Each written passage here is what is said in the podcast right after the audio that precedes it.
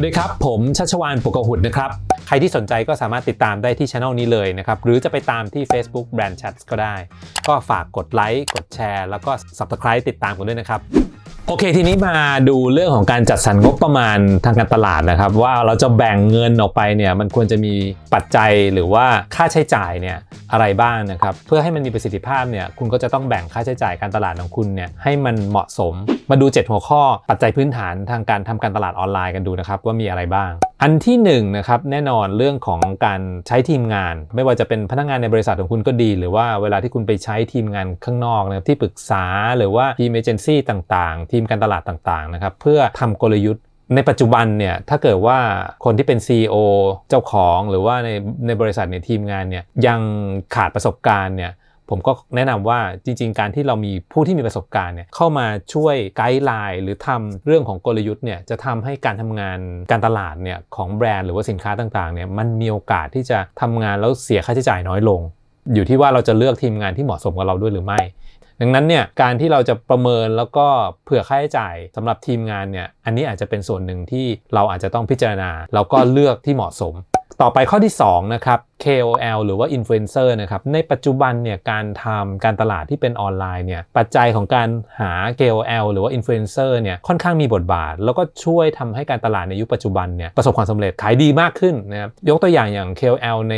อย่างต่างประเทศอย่างประเทศจีน สามารถที่จะสร้างรายได้การขายสินค้า หรือมองในมุมของการโฆษณานะครับทำให้เราเนี่ยมีโอกาสโฆษณาเข้าไปในกลุ่มผู้บริโภค โดยที่เราเสียค่าใช้จ่ายน้อยกว่าไปใช้ media อื่น เนี่ยมันก็มีวิธีการต่างๆ หลายแบบที่เรามาเล่นกับเรื่องของ KOL ได้เยอะมากมาย ดังนั้นเนี่ยถ้าคุณจะต้องทำการตลาดในยุคปัจจุบันนะครับการทำการตลาดที่ใช้เครื่องมือ KOL เนี่ยค่อนข้างที่จะมีความสำคัญ อย่าลืมข้อนี้นะครับลองเอาไปพิจารณาดู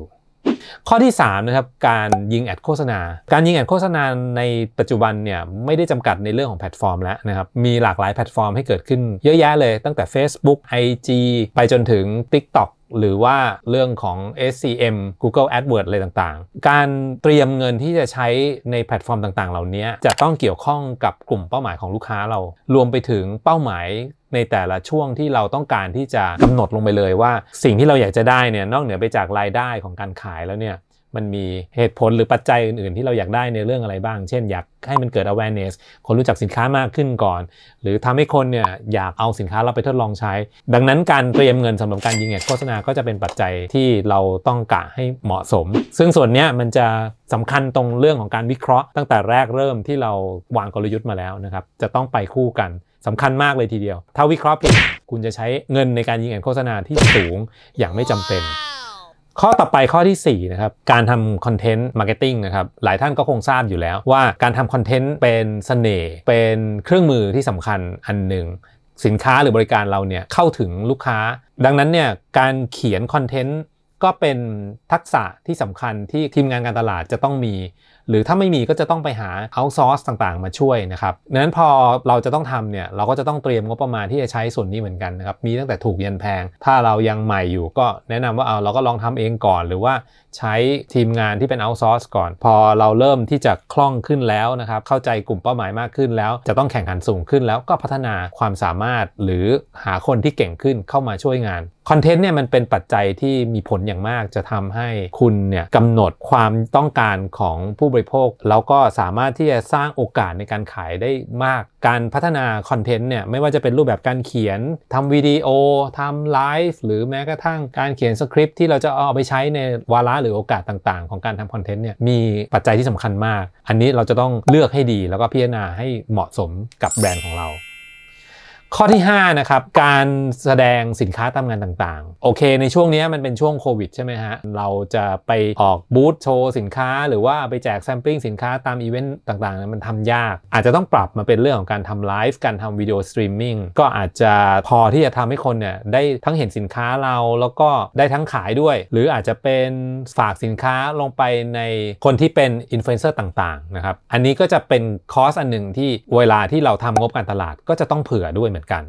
ข้อที่6นะครับการปิดลูกค้าทางช่องทาง inbox ก็ดี หรือว่าจะเป็นทีมขายก็ดี ถ้าเราสามารถที่จะทำเองได้ cost ตรงนี้ก็อาจจะลดลง แต่ในระยะเวลาหนึ่งถ้าเกิดคุณจะต้องการขยายตลาดคุณไม่มีทางทำเองไหว ถ้าไม่พึ่งพา chatbox ที่จะเป็นแอปพลิเคชัน คุณก็จะต้องใช้คนเข้ามาตอบ จะต้องมี cost ตรงนี้ที่จะเตรียมไว้นะครับบางธุรกิจจะต้องใช้หลายคน บางธุรกิจใช้คนเดียวหรือ 2 คนก็อยู่ แต่ถ้าเกิดเป็นทีมแล้วเนี่ยก็จะต้องมีทั้งการบริหารจัดการรวมไปถึงวิธีในการเก็บข้อมูลในการที่จะรักษาทีมงานหลังบ้าน เพื่อให้การขายทั้งระบบเกิดขึ้นแล้วก็มีประสิทธิภาพ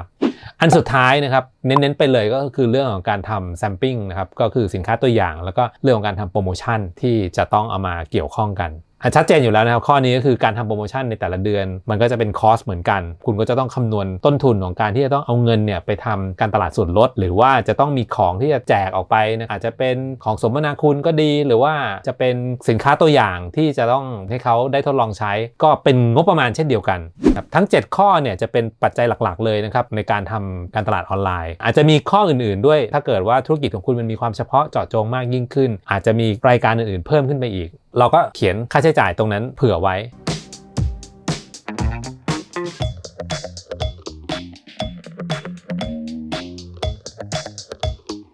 กลยุทธ์ในการที่เราจะเอามาใช้ในเรื่องของการทำแผนการตลาดเนี่ยอาจจะต้องมามองอีกเรื่องหนึ่งก็คือการตัดสินใจว่า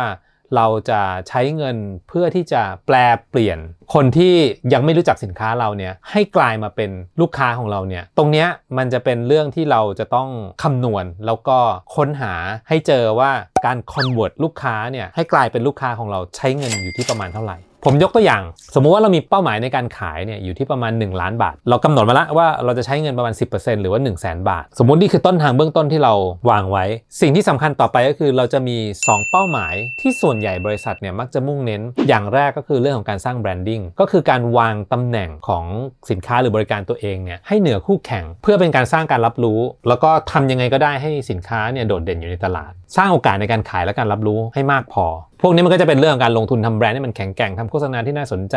เว็บไซต์เข้าถึงง่าย หรือว่าอาจจะมีอินฟลูเอนเซอร์หรือว่าคนที่น่าสนใจเข้ามาช่วย ทีนี้เป้าหมายที่ 2 เป้าหมายนี้เป็นเรื่องที่สำคัญมาก ๆ เลยที่ผมอยากจะเน้นก็คือการปิดการขายหรือการสร้าง conversion กลยุทธ์ในการสร้าง conversion มันก็จะเป็น 2 เรื่องก็คือ การเข้าใจเรื่องต้นทุนต่อโอกาสในการขาย แล้วอัตราการแปลงให้เขามาซื้อของของเรา ต้นทุนเฉลี่ยต่อโอกาสในการขายเนี่ยมันคือจำนวนเงินที่คุณจะต้องใช้ในการหาลูกค้าใหม่ ในการคำนวณต้นทุนต่อโอกาสในการขายเนี่ยให้คุณหารยอดรวมที่ใช้ไปในตลาดเนี่ยด้วยจำนวนลูกค้าเป้าหมายที่สร้างขึ้น ยกตัวอย่างนะครับ เช่น คุณใช้จ่ายอยู่ที่ประมาณสักแสนหนึ่งอย่างเงี้ยเพื่อทำการตลาดหรือสร้างโอกาสในการขายกับลูกค้าประมาณสักพันรายเนี่ยก็แสดงว่าค่าใช้จ่ายของคุณเนี่ยมันจะอยู่ประมาณสัก 100 บาทต่อโอกาสในการขาย ทีนี้ในการ convert เนี่ยหรือว่าในการแปลงค่าเฉลี่ย เพื่อให้มันเป็นเปอร์เซ็นต์ของโอกาสเนี่ยเรื่องของการคำนวณอัตราการแปลงของคุณเนี่ยก็ให้หารจำนวนแปลงเนี่ยด้วยจำนวนโอกาสต่อการขายที่คุณสร้างขึ้น ดังนั้นหมายความว่าถ้าคุณสร้าง lead ใหม่ประมาณสัก 1,000 ลาย แต่มีแค่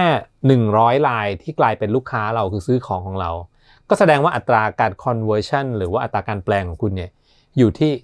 10% วิธีการคำนวณงบประมาณการตลาดประจำปีของคุณเนี่ยมันก็จะต้องใช้การทำ conversion แบบเนี้ยดังนั้นเพื่อคุณทราบต้นทุนโอกาสในการขายและอัตรา conversion แล้วเนี่ยคุณก็จำเป็นที่จะต้องคำนวณ 2 อย่าง เพื่อเข้าใจเรื่องงบประมาณการตลาดในแผนของคุณ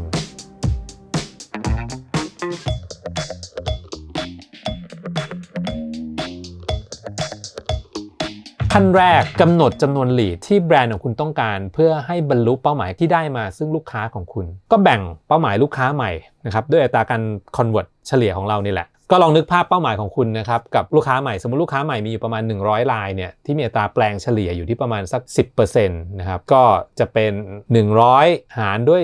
0.1 ก็จะเท่ากับประมาณ 1,000 ดังนั้นเมื่อคุณต้องสร้างลีดใหม่ 1,000 ราย เพื่อให้บรรลุเป้าหมายลูกค้าใหม่ 100รายเนี่ยมันก็จะอยู่ที่ตัวเลขประมาณนี้ ทีนี้ต่อไปเวลาที่คุณจะกำหนดว่าคุณจะต้องเสียค่าใช้จ่ายเท่าไหร่ ในการสร้างจำนวนลูกค้าเป้าหมายที่เราต้องการเนี่ยก็คูณเป้าหมายของคุณด้วยต้นทุนเฉลี่ยต่อโอกาสการขาย ลองนึกภาพสมมุติว่าต้นทุนเฉลี่ยต่อโอกาสในการขายของคุณอยู่ที่ 100 บาท ก็เอา 100เนี่ยไปคูณกับ 1,000 ก็จะอยู่ที่ 1 0 0 0 0แบาท ดังนั้นเพื่อให้ได้ลูกค้าใหม่ 100ราย ก็แสดงว่าคุณจะต้องวางแผนการใช้จ่ายค่าการตลาดอยู่ที่ประมาณ 1 0 0 0 0แบาท ทีนี้มาดูเคสจริง ๆ ที่เกิดขึ้นนะครับ อย่างที่ผมเคยเกริ่นไว้นะครับ บางอุตสาหกรรม บางสินค้าบางบริการเนี่ยมีการแข่งขันสูงมาก เขาก็มีการยอมที่จะใช้ conversion rate หรืออัตราการแปลงเนี่ยมากถึง 50%ก็มี หมายความว่ายอดขายจะอยู่ที่ 1 ล้านบาท แต่ยอมทุ่มงบ5 0 0แสนเลย เพื่อให้เกิดการหยิบสินค้าเข้าไป ได้เห็นสินค้าเขา ถามว่าทำไมเขาต้องยอมขนาดนั้น บางครั้งเนี่ยมันเป็นการลงทุนเพื่อให้เกิดการยอมรับในสินค้าแล้วก็แบรนด์ แต่สิ่งที่สำคัญในระยะยาวเนี่ยที่สุดแล้วเนี่ยคุณจะต้องยึดอยู่เสมอก็คือกำไร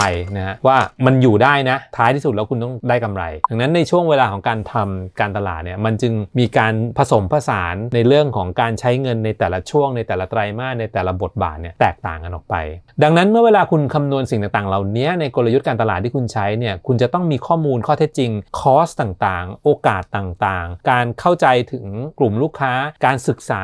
คู่แข่ง เพื่อที่จะเอามาประเมินในการทำงบประมาณอย่างถูกต้อง เป็นไงบ้างครับสำหรับไอเดียในการทำแผนงบประมาณการตลาดนะฮะก็เป็นแนวทางนะฮะใครสามารถหยิบ Grab หรืออะไรตรงไหนได้เนี่ยก็ลองดู แล้วก็มีคำถามหรือมีข้อสงสัยอะไรก็สามารถเขียนมาคุยกันได้เลยนะครับหรือจะเม้นไว้ที่ช่องนี้ก็ได้นะครับก็หวังว่าจะเป็นประโยชน์กับทุกท่านไม่มากก็น้อยนะครับ